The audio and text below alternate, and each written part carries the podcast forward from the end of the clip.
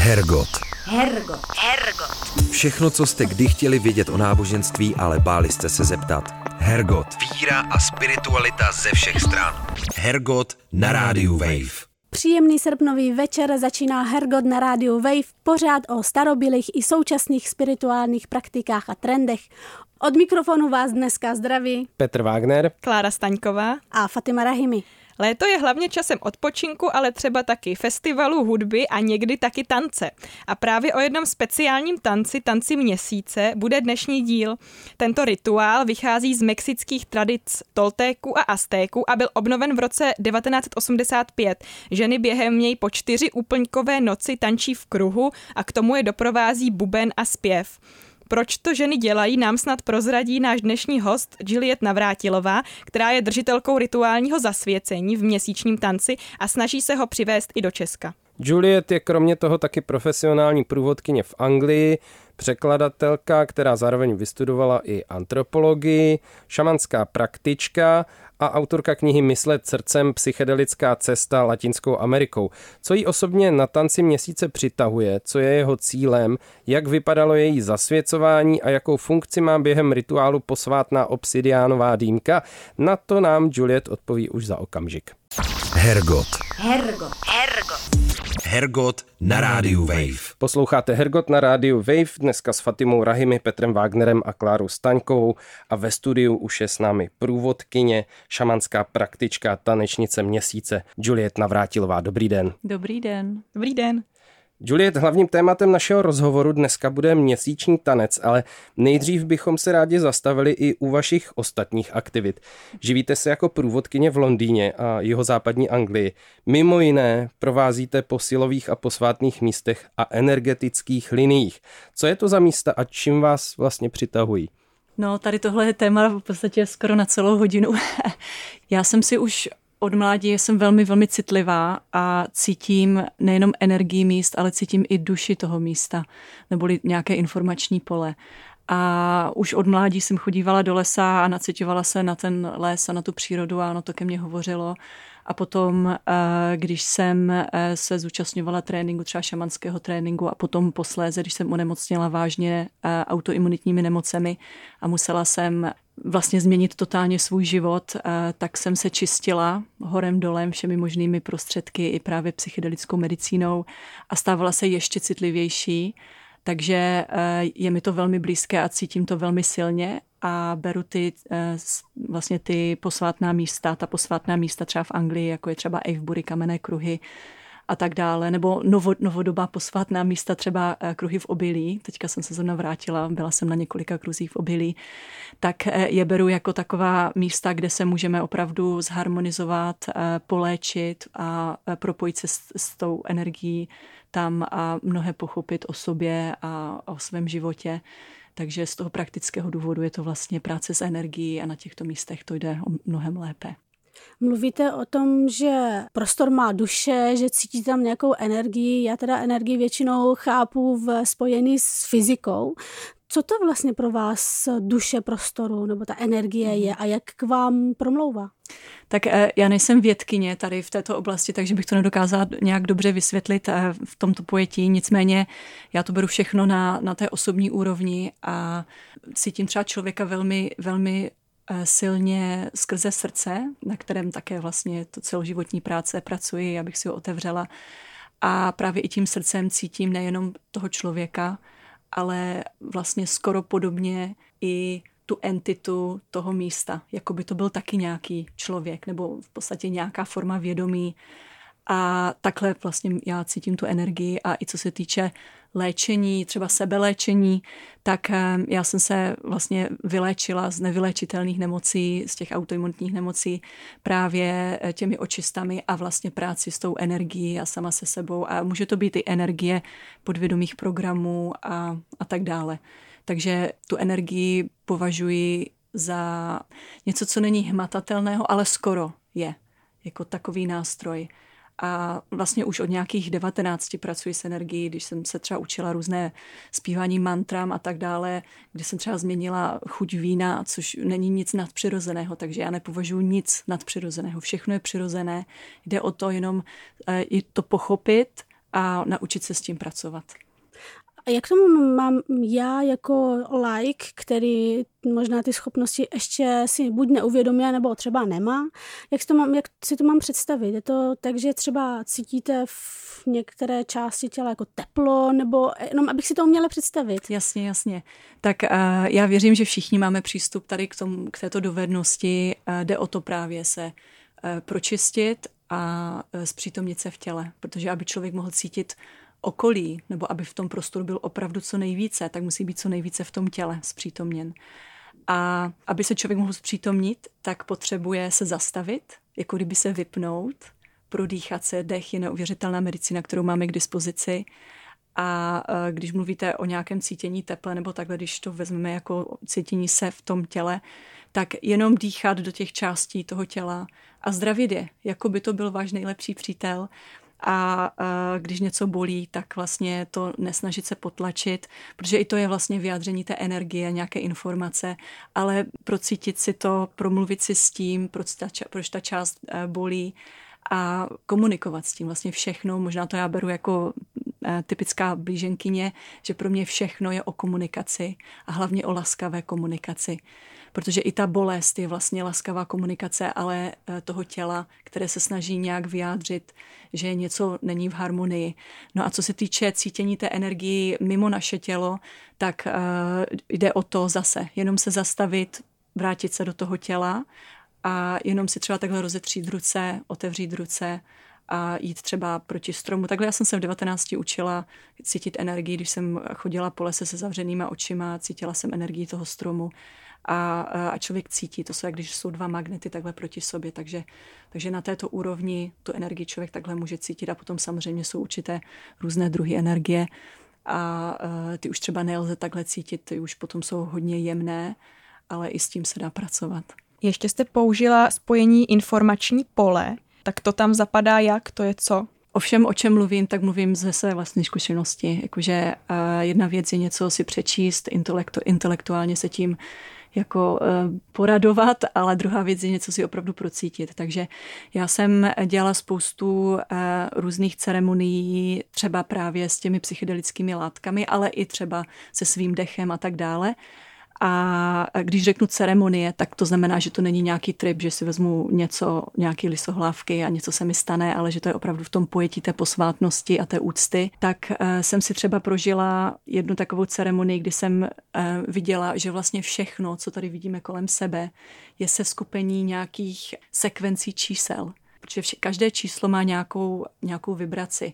A každá sekvence nějakou vibraci. A jsou to nejenom prostě nějaké dvojdimenzionální plochy, ale jsou to vlastně třídimenzionální seskupení čísel neboli těch informací. Takhle by to třeba pochopil matematik a takhle mi to třeba bylo ukázáno, mimo jiné. Takže proto jsem použila to informační pole, protože to poskytuje nějaké informace všechno. Vy jste ještě použila slovo očistit, nebo slovní spojení očistit tělo. Jak vy sama svoje tělo čistíte? To je také obrovské téma, já bych se dokonce mohla i nazývat Miss Detox, protože já vlastně jsem se vylečila tím, že jsem se fakt čistila a v průběhu těch let jsem různě zkoušela různé typy tělesných očist. Nicméně jsem přišla na to, že je potřeba k tomu, aby člověk opravdu eh, se vyléčil, tak je potřeba udělat očistu na čtyřech úrovních a to je očista srdce, to je čím se zabývám vlastně tady teďka, co žijí v České republice ty tři roky. Eh, tím, že provádím lidi do srdce. Eh, očista mysli, velmi důležitá, eh, ovšem to je na té vědomé úrovni, potom očista podvědomí, to je potom ta ta podvědomé já, které nás může sabotovat, že třeba na té vědomé úrovni chceme být zdraví, toužíme potom, děláme proto nějaké kroky, ale pokud ještě se nedotkneme a neočistíme to podvědomí, tak, eh, tak to jsou prostě dvě síly, které se kříží, jsou proti sobě. No a potom je ta tělesná očista. Takže já jsem se za ty roky čistila uh, různými uh, půsty, třeba půst jako takovými nedělá dobře, ale třeba na ovoci, na zelenině nějakou dobu, a, a tak dále. A právě třeba v té Amazonii jsem dělala eh, dietu na tabáku, kdy jsem třeba žila v chatce v, v Amazonii a týden jsem vlastně nejedla, ne, nejedla a nemluvila s nikým, byla jsem tam oddělená a pila jsem jenom tabákový lektvar, z kterého jsem hodně zvracela, což je velmi očistné v těchto kulturách. Potom na těch různých ceremoniích třeba ayahuasky, což je psychedelická medicína, Amazon, Amazonie, tak um, na tom se taky třeba hodně zvrací, to je neuvěřitelná očista. A nejenom té tělesné schránky, ale uh, právě i, i tého emočního těla a, a tak dále.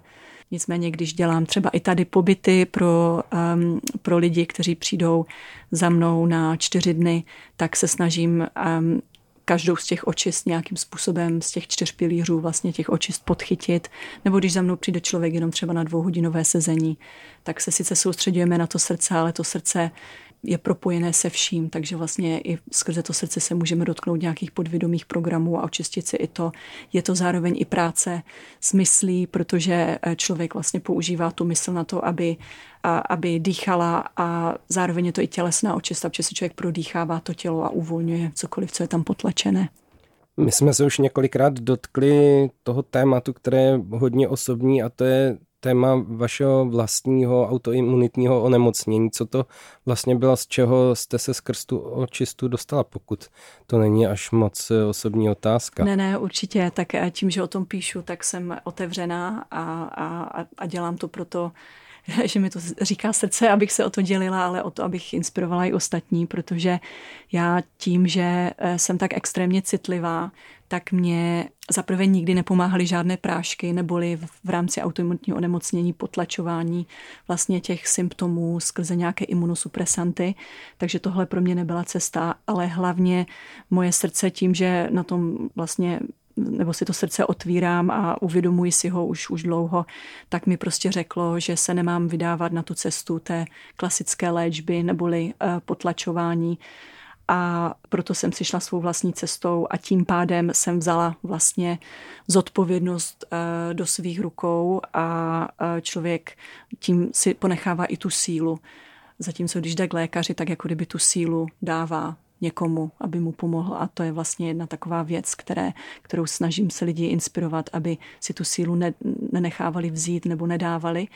A jinak, co se týče autoimunitního onemocnění, tak právě v moderní medicíně se to považuje za něco, čemu lékaři úplně tolik nerozumí a tudíž dojdou k závěru, že je to tělo, které se samo napadá. Ono to v tom, v tom duchovním pojetí na tom samozřejmě hodně je, protože je to právě zase to podvědomí, které sabotuje toho člověka a já to i tak beru, že První autoimunitní nemoc, kterou jsem měla, byla revmatoidní artritida ve 26, potom ta druhá byl lupus ve 31 letech, takže to byla taková pomalá nevědomá sebevražda, to ano.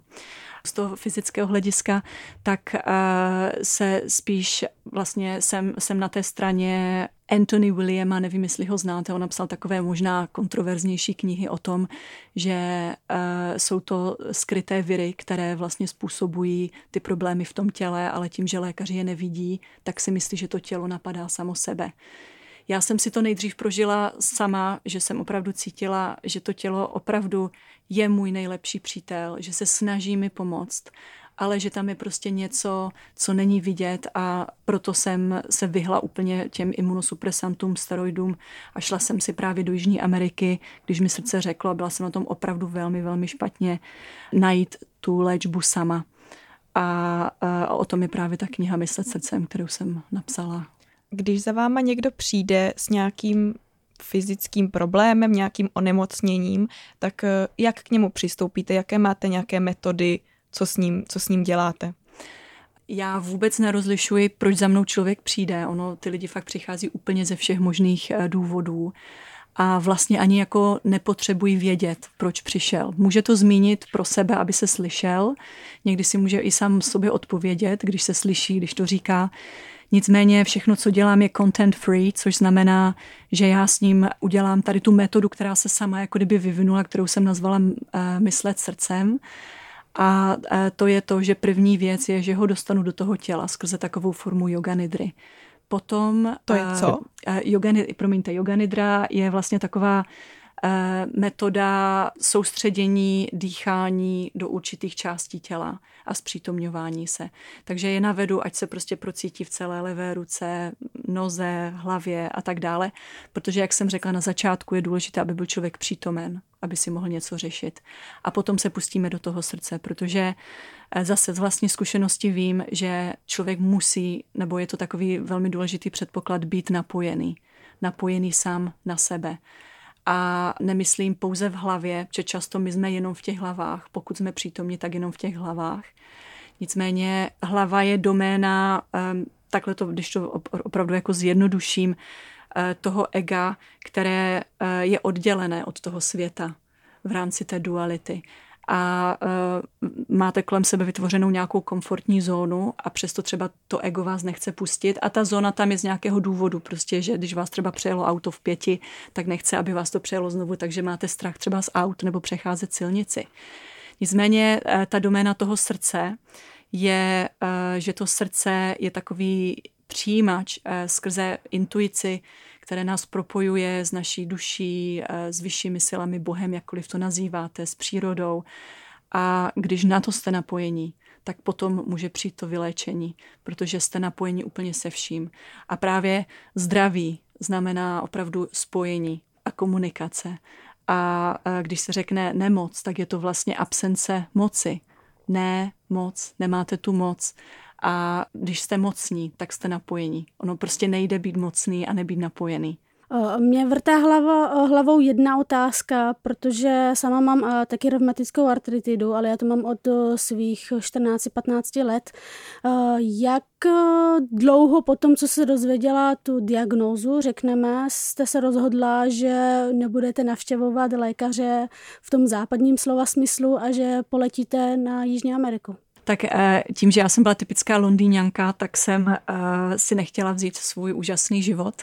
Takže když mi bylo 26 a začaly mi opravdu hrozně utíkat prsty a bylo to strašné bolestivé, nemohla jsem třeba držet věci v rukách, tak přece jenom jsem to jak tak nějak ignorovala a žila si ten svůj život, ale v těch 31 letech to byla prostě poslední kapka, takže o nějakých eh, pět let později, když už přišel ten lupus a bylo mi potom vysvětleno, že vlastně revmatoidní artritida je symptom lupusu, tak to už jsem fakt jako už byla tak nemocná, že už prostě i dýchání bylo vel, velký problém. Já jsem třeba na, na venek vypadala docela normálně, já jsem vlastně měla všechno, po čem člověk touží, jako úžasnou kariéru, partnera, eh, krásný život v Londýně, eh, byla jsem vlastně, měla jsem, hodně jsem vydělávala, nicméně to už prostě bylo jako konec, jako jo, že buď se dám na tu cestu západního medicíny, tedy budu se potlačovat dál, anebo budu následovat hlas srdce. A to mi řeklo prostě všechno to pusť, odejdi ze svého života dosavadního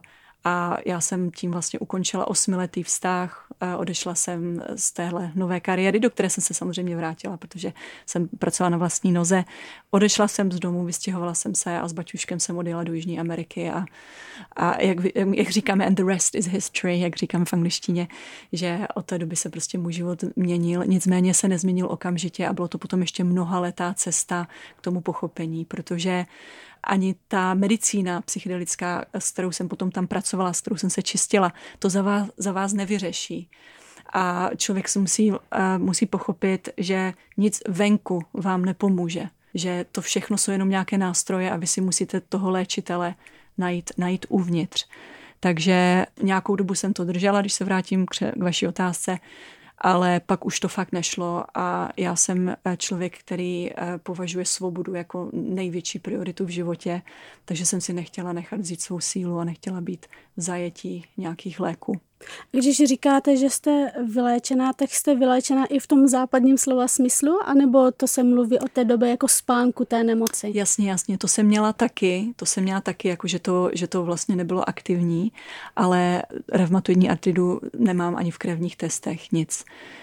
Um, já jsem tím, že jsem na to byla sama, nikdo mi nepomáhal, nikdo mě nevedl, tak jako já třeba teďka vedu lidi, tak uh, to mají v tomhle jako kdyby jednodušší ale tím, že já jsem byla sama, tak já jsem se na to přicházela až v průběhu těch let postupně.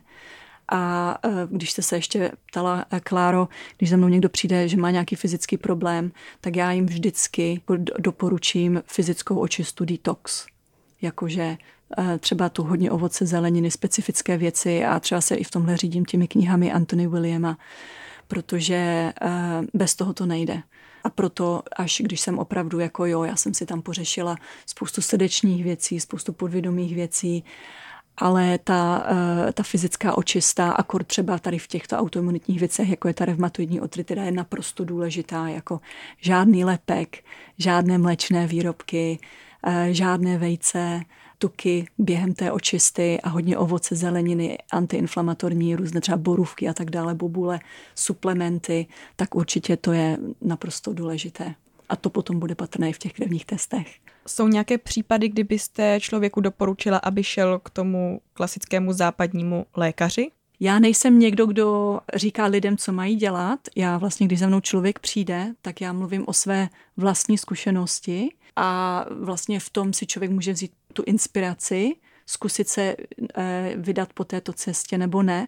Rozhodně nikomu neříkám, to bych si nedovolila nejít k lékaři v žádném případě, ale pouze jim tady předkládám nějaké další možnosti vlastně a ten člověk si vybere sám a eh, je, je důležité samozřejmě eh, si to hlídat jako i, i, i s těmi lékaři, takže úplně pro mě nejlepší je, když člověk pracuje vlastně se všemi těmi možnostmi, co se mu nabízí.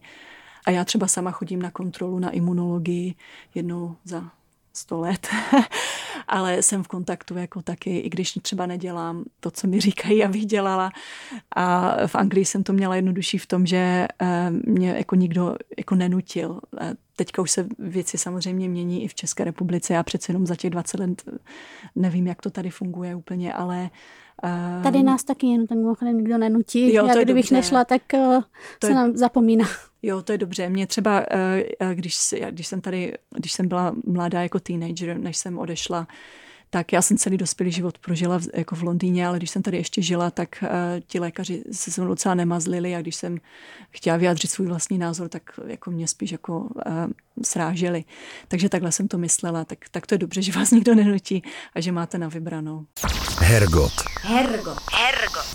Hergot na rádiu Wave. My jsme se bavili doteď vlastně o lidech nebo o práci s lidmi, ale mě zaujala ještě ta rovina léčení prostor, které tedy podle vás jsou nějak živoucí entity s vlastním vědomím, s vlastním tím informačním polem a tak dále. Tak jak si léčení prostoru mám představit? Určitě zase eh, představte si to eh, podobně v tom, že nečistíme něco mechanicky, jako když um, ubýváme nádobí a utíráme ho, ale pracujeme s tím jako s živoucí entitou. Já třeba, když čistím lidem prostory a uh, jsou to třeba domy, které nejsou pohodlné člověk si říká, to, to už snad jenom zbořit, nebo jsou zanešené třeba zemřelými lidmi, jakože du, du, du, duch, duchové tam jsou. To je jenom jedna, jedna věc, ale prostě jsou tam nějaké další uh, různé energie, tak vždycky, když uh, čistím ten dům, tak ho čistím s tím člověkem, kdo, který tam žije, nebo jehož dům, jejíž dům to je, protože ten člověk je součástí toho léčení, protože ty prostory také eh, vlastně reflektují eh, nebo projekt, eh, se do těch prostorů projektuje naše vlastní vlastně nitro. Takže je důležité, když pracuji s tím člověkem, aby ten člověk byl taky jako kdyby uvnitř, tak říkajíc uklizený a očištěný a potom s ním čistím ten prostor a je to jako péče o, o dítě, o miminko, jakože člověk ten prostor čistí s láskou, laskavostí, s péčí a to potom opravdu jako se věci dějí. A jak to vypadá prakticky? Teda jo, jasně. vy jste zmínila duchy nebo nějaké zatížení třeba nějakými jako paranormálními jako jevy, mm-hmm. s čímž pracuje i třeba západní exorcismus, nevím. Přijímáte ten koncept, že by tam mohly být teda nějaké spirituální bytosti, které jsou třeba v nějakém jako konfliktu s novými nájemníky a tak dále. A co pak teda konkrétně děláte? Tak my z toho jasně, exorcismu jasně. tradičního známe, že, že se tam hází posvěcená sůl nebo že se to vykropí ten dům. jo, jo, jo. Tak co vlastně, jak to vlastně jo. technicky vypadá? Pro mě eh, už to není jako otázka, jestli na to věřím nebo ne. Pro mě je to prostě úplně normální věc. Já se uh-huh. tady tím zabývám, je to součástí mého života. Já jsem třeba pracovala uh, v anglické věznici ještě, než jsem se stala v průvodkyní. A tam jsem čistila neoficiálně i ty prostory tam, že tam bylo hodně zemřelých lidí, kteří tam páchali sebevraždy, bylo to stará viktoriánské vězení v Londýně. A zase, já vš- se, se vším komunikuji a když se mluví o exorcismu, tak to zní strašně, jako hrozně strašidelně. Ale je to zase o té komunikaci s tou entitou nebo s tím informačním polem a do toho používám hodně ty různé šamanské techniky, které jsem se třeba před těmi 15 lety naučila a používám prostě hodně, jak jsem řekla, zase já to neustále opakuji, ale ta las, ten laskavý přístup, ta laskavá komunikace. Já vlastně používám uh, hodně zvuky, protože zase to je ta práce s těmi energiemi. Takže když se přistoupí k čištění nějakého domu, tak eh, zavolám podpůrné síly, jako třeba eh, elementy a jako šamanský praktik, čím více těch pomocníků máte, tak o to jste mocnější. V tom to vlastně všechno spočívá, protože máte o to silnější to napojení. Takže zase je tady ta moc a to spojení a napojení. A o to ta práce lépe jde. A, a takže já si zavolám všechny tyhle pomocné síly a potom dělám různé zvuky po té místnosti, třeba s bubnem nejdřív. Člověk má ten záměr udat potom různé třeba, třeba jako mlácení do hrnce. Jo? To je takový zvuk, že to může roztříštit ty energie, ty, ty jak se to řekne česky, takové ty uh, pavučiny, až jako když člověk představí. A pokud narazí na nějakou entitu, tak se na to napojí a zase používáním šamanských technik propojí se s tím, třeba to odvede do světla nebo to nějak vykomunikuje. A potom používá zase jiné, klidnější zvuky, pak se ta energie uhlazuje, ale zároveň se pracuje s tím člověkem, jehož, eh, kdo tam bydlí a ten pomáhá v tom čištění, ale zároveň se dějí i v něm ty procesy a pak třeba najednou se stane, že otevírám srdce a pracuji s tím člověkem. Takže je to takové trošku komplexnější, ale o to to právě, že víc, víc pomáhá. Takže pro mě to opravdu prostory a lidi, je to, je to podobná práce, čištění. Když se říká komunikace, tak já to chápu, že tam musí být i nějaká reakce z druhé strany. Reaguje ta druhá strana s vámi a jak? Samozřejmě já zase, já, já to cítím já jsem si za ty, za ty roky udělala tolik těch různých eh, ceremonií a tolik těch cest vlastně v uvozovkách, kde jsem se naučila rozšířit ten stav vědomí, že už je to pro mě normální. A když jsem, si, když jsem třeba pracovala jednu dobu s ayahuaskou, to bylo před nějakými deseti lety v Amazonii, tak jsem najednou zjistila, že my se normál, jako normální lidé díváme na svět vlastně jenom skrze takovou um, jak se to řekne, ta letterbox, uh, ta... Um, škvírou. Škvírou, děkuji, děkuji, škvírou. Ale pak, když jsem si dělala tyhle ceremonie, tak jsem si uvědomila, ta škvíra se vlastně úplně otevřela a pak člověk mohl vnímat a komunikovat ty ostatní formy života, ty ostatní formy vědomí absolutely effortlessly, jakože bez, bez nějakých potíží, když má to vědomí dostatečně otevřené a pak si najednou všiml, že je nejenom v tomto prostoru, ale v tomto a v tomto prostoru jakože široké, dlouhé, všechno, najednou zjistil, že viděl jenom absolutní fragment toho, co je. Takže jde o to, aby, si, aby se sám otevřel a pak už to není problém slyšet Pojďme teď už k tomu slibovanému povídání o měsíčním tanci. Eh, váš článek na webu o tanci měsíce začíná těmito slovy, teď budu citovat. Představte si 200 žen všech věkových skupin oblečených do bílých ponč a bílých sukní, tancujících za úplňku čtyři noci po sobě. Teď konec citace. To na mě působí skoro jak z nějakého hororu. Není to trošku na tom nějak něco strašidelného? Eh, pokud děláme něco, na co nejsme zvyklí a eh, je to něco, co nás nějakým způsobem vzrušuje, ať už, ať už do toho příjemného nebo nepříjemného, tak samozřejmě z hororu může být cokoliv. Z hororu může být pro někoho jít eh, na nákup, že jo, když má strach z otevřených prostorů. Ale je to neuvěřitelná zkušenost, když to člověk prožije poprvé, tak si připadá jak na nějaké duchovní spartakiádě bílých paní.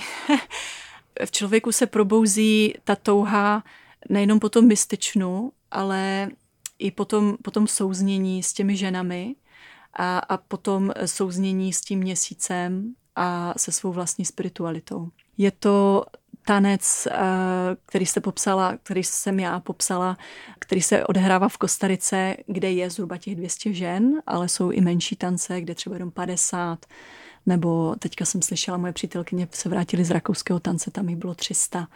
Takže e, nicméně je to vždycky o ženách, které tancují v kruhu. Tanec jako takový je samozřejmě i o mužích, protože bez mužů by to bylo jenom poskakování na jedné noze ten tanec, protože muži nás tam podporují a pečují o nás, ale nicméně v tom kruhu samotném tancují jenom ty ženy. A, a, a to, je, to je krásné. Rozně to není horor. Ten tanec měsíce, o kterém je řeč, údajně pochází z mexických tradic Toltéků a Aztéků, což jsou oboje dvě tradice, které byly dost významným způsobem přerušeny, poznamenány kolonialismem, jak se stalo, že tenhle druh tance zmizel a teď se najednou v roce 85 zase znovu obnovil, z čeho se dá vycházet, když ty písemné památky máme velmi skrovné a Určitě. Ostatně ta, ta lidová tradice byla zadupána na dlouhou dobu. Jasně, byla zadupána eh, těmi vlastně konkiskadory a, a katolickou církví, která ji viděla ten tanec jako něco ďábelského. Ehm, máme dva prameny, z kterých můžeme těžit. Eh, v tomto specifickém tanci se jedná o kodexy, což jsou takové manuskripty, jsou předkolumbijské i pokolumbijské manuskripty. Tady tento specifický, z čeho ten tanec eh, vlastně znovu vznikl a vychází, co se týče třeba i těch formací, tak to je eh, Borgia kodex. Já jsem právě se na ten kodex Borgia podíval, protože on je přefocen vlastně kompletně všech tak, těch, tak. ono to zase není tolik listů, je to přefoceno na Wikipedii a říkal jsem si, co se z toho dá vlastně pochopit, tak ví se zhruba Přesně v tak. tom počátku, že jsou zobrazení těch božstev, ale hledal jsem právě ten tanec a nemohl jsem ho najít nikde. Jo, jasně, jasně. Tak eh, v jednom tom obrázku ten tanec je, jak tam sedí ženy takhle do kolečka a to je vlastně takové proroctví, které se říká, že se má stát, že my vlastně žen ze všech ras, eh, z Afriky, z Ázie, eh, z Ameriky a z Evropy že se vlastně sjednotí a budou spolu takhle tancovat a pracovat. A potom právě to, co vy říkáte, jak se v tom vyznat, tak potom je tady ten druhý pramen těch informací a to je to, co je vlastně zakodované v našem DNA, v naší, v naší paměti, nicméně samozřejmě nevědomé paměti a jde o to se tady do tohohle pramene dostat a právě, že eh, ty babičky v těch 80. letech měli vize, začali mít vize, když si jenom o to řekli. To byly tanečnice, jedna byla tanečnice slunce a začala mít vize a takhle se jí to nějak vracelo. Potom práce s předky může také přinést spoustu informací. Samozřejmě není to úplně takové to, takové to valid information, that, uh, které my máme pocit, že potřebujeme, abychom si ujistili sami v sobě, že to je to skutečné. Ale samozřejmě potom je tady ještě ta astecká tradice Eh, která se dědila vlastně z generace na, gerenu, na generaci ústně. A to potom do sebe začalo zapadat. A oni se potom, ti stařešinové, teďka nevím, kdy to bylo, před nějakými možná desítkami let, dali dohromady a zhodli se, že je čas ty jejich moudra vlastně vypustit ven.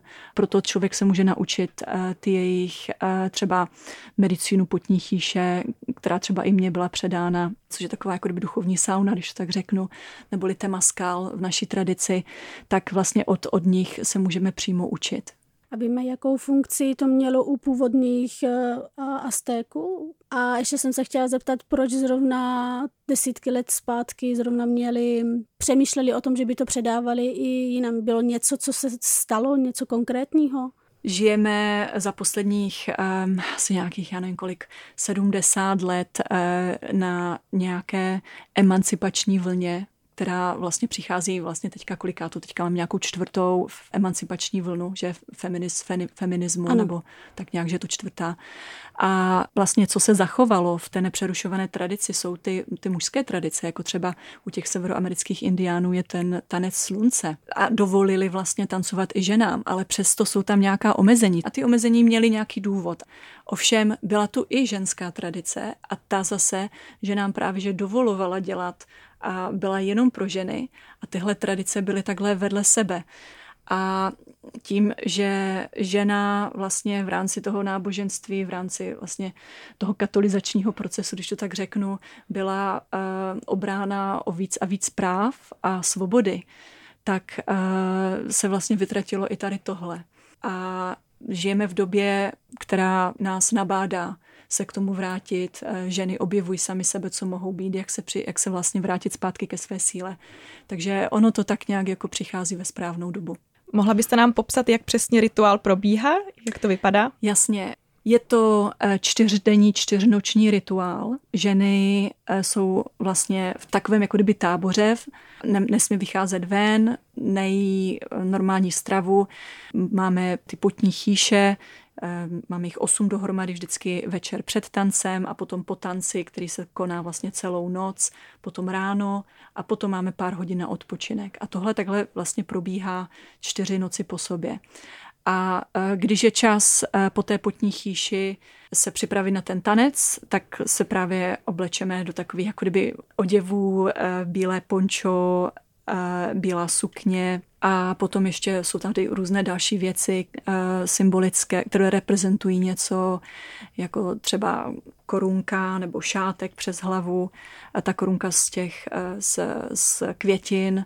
Potom se setkáme u toho hlavního ohně, a potom bubeničky, nějakých 20 bubeniček eh, s mateřským bubnem, což je takový obrovský buben, velký jako velký kulatý stůl, tak ten se přenese do prostřed obrovského kruhu.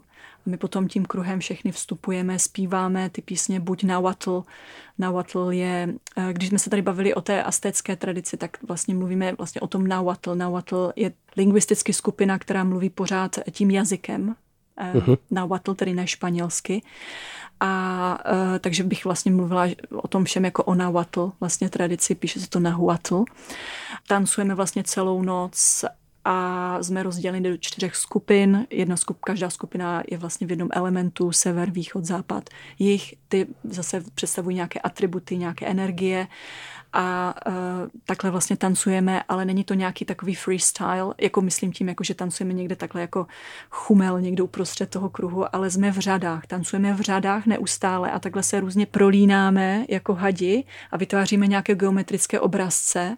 A v tom právě spočívá ta síla toho tance, že uh, a to právě tady tyhle obrazce um, vyluštili z těch kodexů, že také zvedají nějakou energii. Něco se stane, když to, tan, když to tancujeme ty obrazce. A to teda potřebuje nějakou choreografii, teda taky. Ano, ano, je to velmi to choreograficky výborně zvládnuté. Právě proto to nejde jenom o to eh, prostě říct, budeme teďka tancovat. Jako člověk to musí mít všechno jako naučené. Eh, jsou ti line lídři, kteří vlastně ví, kam mají jít, eh, dokonce i uprostřed a potom ještě i na konci musíme vlastně se držet u sebe při, pořád Potom každých několik hodin je přestávka, kdy ty ženy si můžou třeba lehnout na chvilku, odpočinout si a to se potom v těch přestávkách kouří z té posvátné dýmky, kterou některé máme.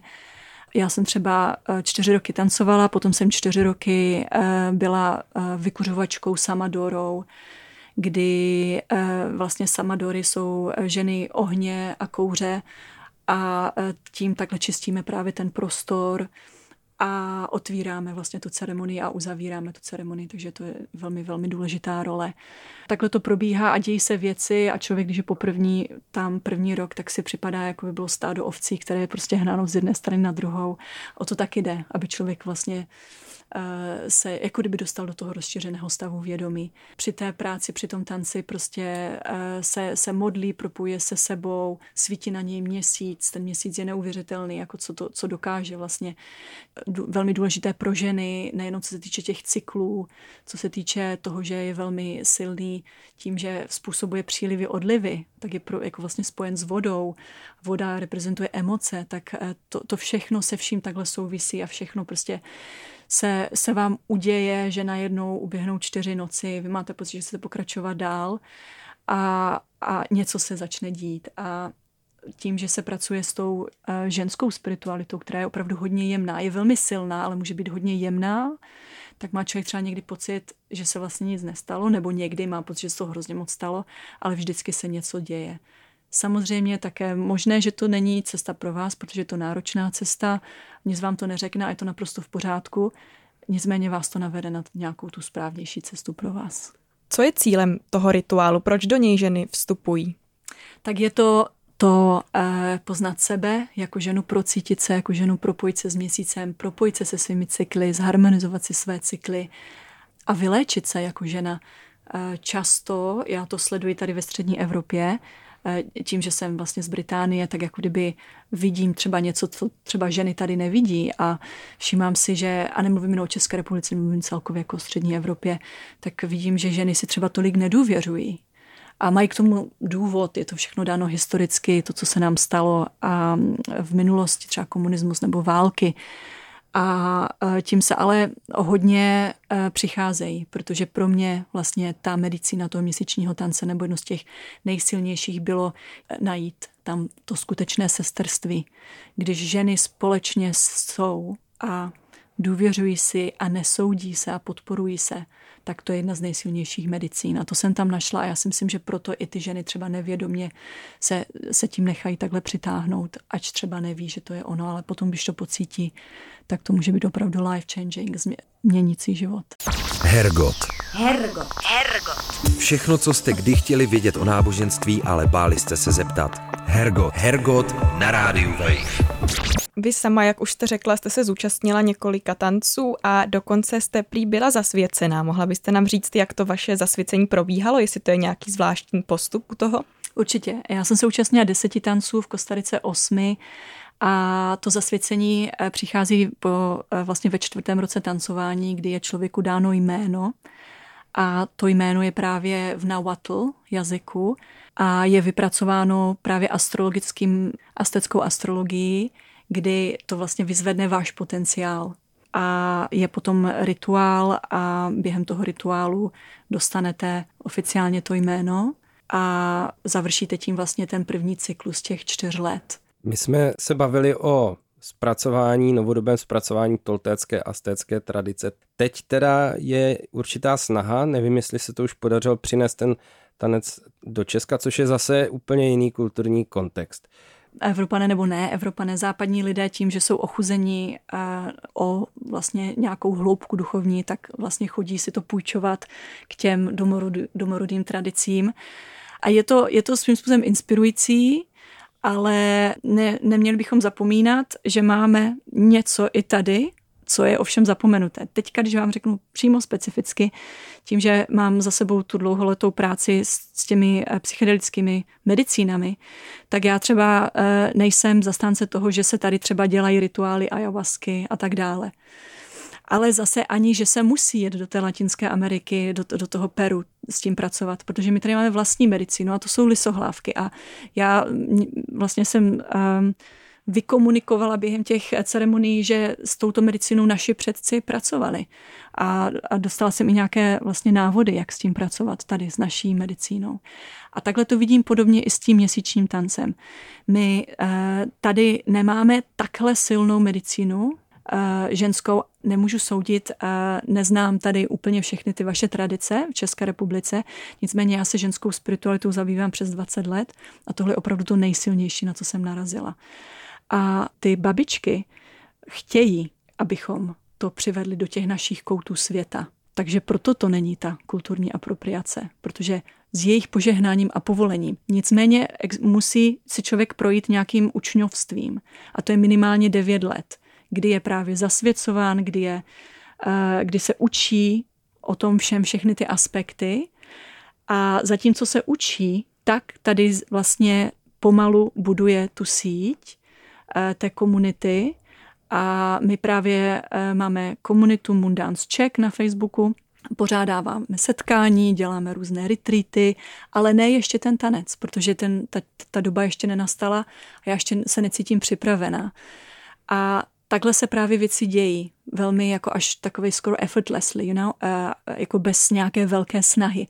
Nesnažíme se nějak přimět uh, k, něčemu, aby, jako neprode, ne, neříkáme, že tohle je prostě nějaké panaceum. Je to uh, pro všechny ženy jakéhokoliv vyznání, jakýchkoliv vír, pouze jenom cesta, která umožňuje dostat se opravdu hlouběji, hlouběji do sebe a je to jedna z mnoha, z mnoha cest. Tohle je moje cesta, já to cítím, že tohle je můj úkol, protože mě to tolik pomohlo a protože jsem podpořená babičkami právě v Latinské Americe a protože to cítím ve svém srdci, že to mám udělat, tak to udělám. ale nepospíchám a rozhodně se mi nelíbí, když eh, člověk najednou třeba něco objeví, myslí si, že to svatý grál a hned má potřebu to prostě přinést a bez nějaké velké přípravy to prostě nějak šířit dál. Je to jako s tou právě s tou psychedelickou medicínou. Člověk opravdu pozná tu medicínu až s odstupem času. Ne, že když si udělá jednu ayahuasku nebo tři ayahuasky po sobě a myslí si, že this is it. A proto je to tak i s tím tancem. Jakože já jsem ten tanec poznala opravdu ze všech různých úhlů a dále poznávám. A vlastně je to o tom, že až ten tanec tady bude, tak eh, se to právě ze synkretizuje, to znamená pro, prolne s těmi našimi třeba slovanskými kořeny, keltskými kořeny a vytvoří se něco, co třeba měli naši předkové. Protože to není, že přivádím nebo přivádím nějakou mexickou tradici sem. To je, že přináším mexický nástroj, který mi umožňuje pracovat s měsícem, který je vlastní nám všem. Mě by ještě hodně zajímala ta posvátná obsidiánová dýmka, o které jste se už trochu zmínila. Jakou má roli při tom rituálu? Eh, já mimo jiné o, eh, mám kapitolu o vlastně ve té knize Myslet srdcem tady o té ceremonii vlastně toho měsíčního tance, tam i mluvím o té obsidiánové dýmce v krátkosti. Je to, když si představíte dýmku míru, co měli indiáni, severo, nebo mají severoameričtí indiáni, tak my vlastně v tomhle je to nepřerušovaná tradice, protože my jsme vlastně dostali to požehnání od nich a pokračujeme v tom a dali to vlastně specificky nám, jako ženám, si předávat a předávat tuto tradici.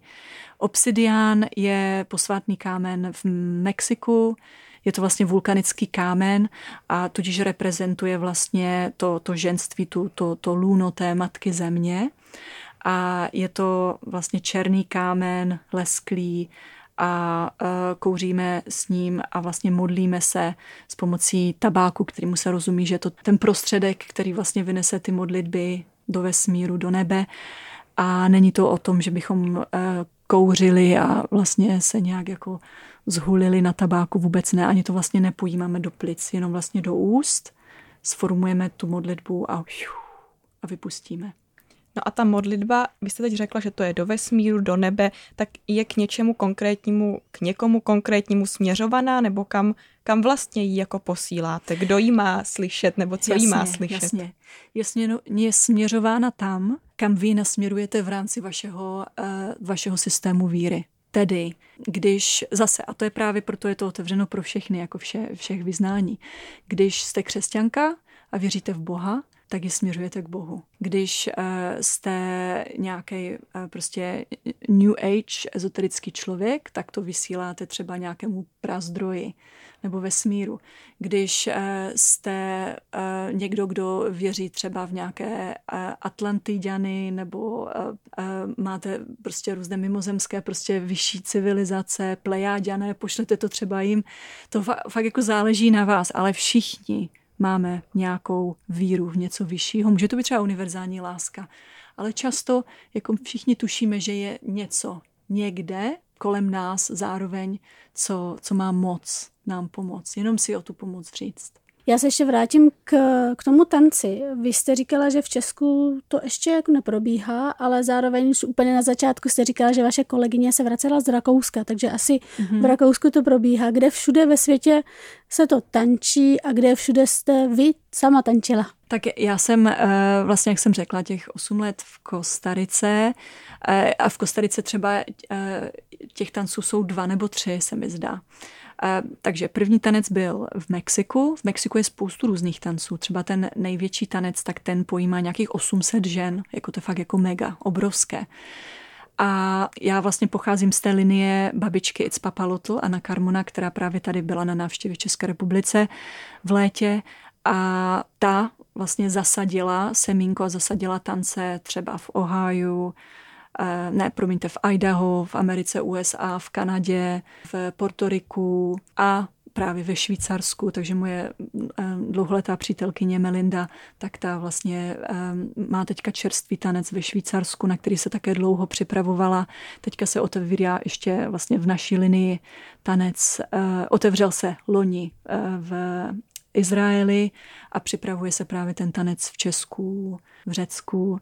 A potom ten tanec zmíněný v tom Rakousku, tak to je ta um, druhá linie té babičky Tonal Mittel z mexického kruhu a ten se koná, um, myslím, že to není úplně tak daleko od českých hranic, ale ale vlastně probíhá trošičku jinak, ale je to vlastně, jedná se o to samé akorát nějaké technické věci jsou tam jiné a možná je to i trošku jiné v tom, že je to v takovém germánském jako kdyby pojetí a to si člověk může představit, takže je to tam takové hodně jako disciplinované a je to tam prostě jiné. U nás třeba v Kostarice je to takový latino, jakože a tam já právě třeba cítím nejvíce to sesterství, to nesouzení, že a, a ta vášeň a, a tohle já bych třeba chtěla právě přivést do, do České republiky. Škoda, že posluchači nevidí, jak se teďkom se vlnila, to bylo hodně zajímavý. No tak třeba to bude možné vidět už při oficiální ceremonii toho měsíčního tance v budoucích letech. Juliet, my moc děkujeme za to, že jste přijala pozvání do Hergotu. Přejem všechno dobré. Děkuji vám také, mějte se krásně. Naschledanou. Hergot. Hergot. Hergot. Všechno, co jste kdy chtěli vědět o náboženství, ale báli jste se zeptat. Hergot. Hergot na rádiu Wave. To byla Juliet Navrátilová v díle věnovaném ženské spiritualitě, tancování, měsíci a různým těmhle těm tématům. Já si myslím, že to docela zapadlo do té letní atmosféry. Konec konců, kdo někdy neměl chuť tancovat při měsíčku, že jo? Ať zvedne ruku. Já zvedávám ruku, Ty jsi neměla se. nikdy chuť? Ne, ne, že neměla jsem chuť, naopak, že jsem měla chuť. Vždycky, když je hezký svítí sluníčko, teda sluníčko, měsíček, Mm-hmm. Říká se to i v češtině, měsíček? Ano, Říká je to se- zdrobněli na slova měsíc. Jo, dobře, tak při měsíčku jsem měla... A zpívat árie Rusalky, to začíná měsíčku. No vlastně české pohádky, to je toho... To je samý měsíc Hodně, a tancování jako rusalek při měsíčku, to, to je plně. A ty jsou i v tom No. bílém oblečení. Mají bílé oblečení, ano. Mhm, takže ale to nemají možná pončo je i teda. česká tradice. Je, tak trošku. Hm. I Takže by se vlastně- to mohlo jmenovat něco jako rusalčí tanec v české variantě. Možná. To Akorát choreografie by byla asi jináčí, protože by to bylo víc do polky, podle mě. No nebo to napsat třeba při hudbě dvořáka. No, nebo tak to by bylo už Hm, hm, A polku na ušlechtější. dvořákovou hudbu. No tak uvidíme, každopádně si moc, necháme že? představit, jak bude ta česká verze toho měsíčního ženského tance vypadat. Protože bude mít třeba úplně jinačí kroky, bude na jinou hudbu. No, nebudeme předbíhat. Každopádně, vy se mějte moc hezky. Příští týden reprízujeme, to můžeme ohlásit už teď, ale potom se vrhneme v plné síle do dalšího hergotu. Dneska se musíme akorát na nějakou dobu rozžehnat s Kláří, která odjíždí pryč a budeme se muset vystačit s Dominikem ve třech s Fatimou. A jenom na chvíli. Tak na chvíli, no, ale budeš nám chybět, Kláři. Budeš hodně. Měj se moc pěkně. A vy se taky mějte pěkně. Naschledanou, ahoj. Ahoj. Ahoj. Hergot. Poslouchejte podcast pořadu Hergot kdykoliv a kdekoliv. Více na wave.cz lomeno podcasty.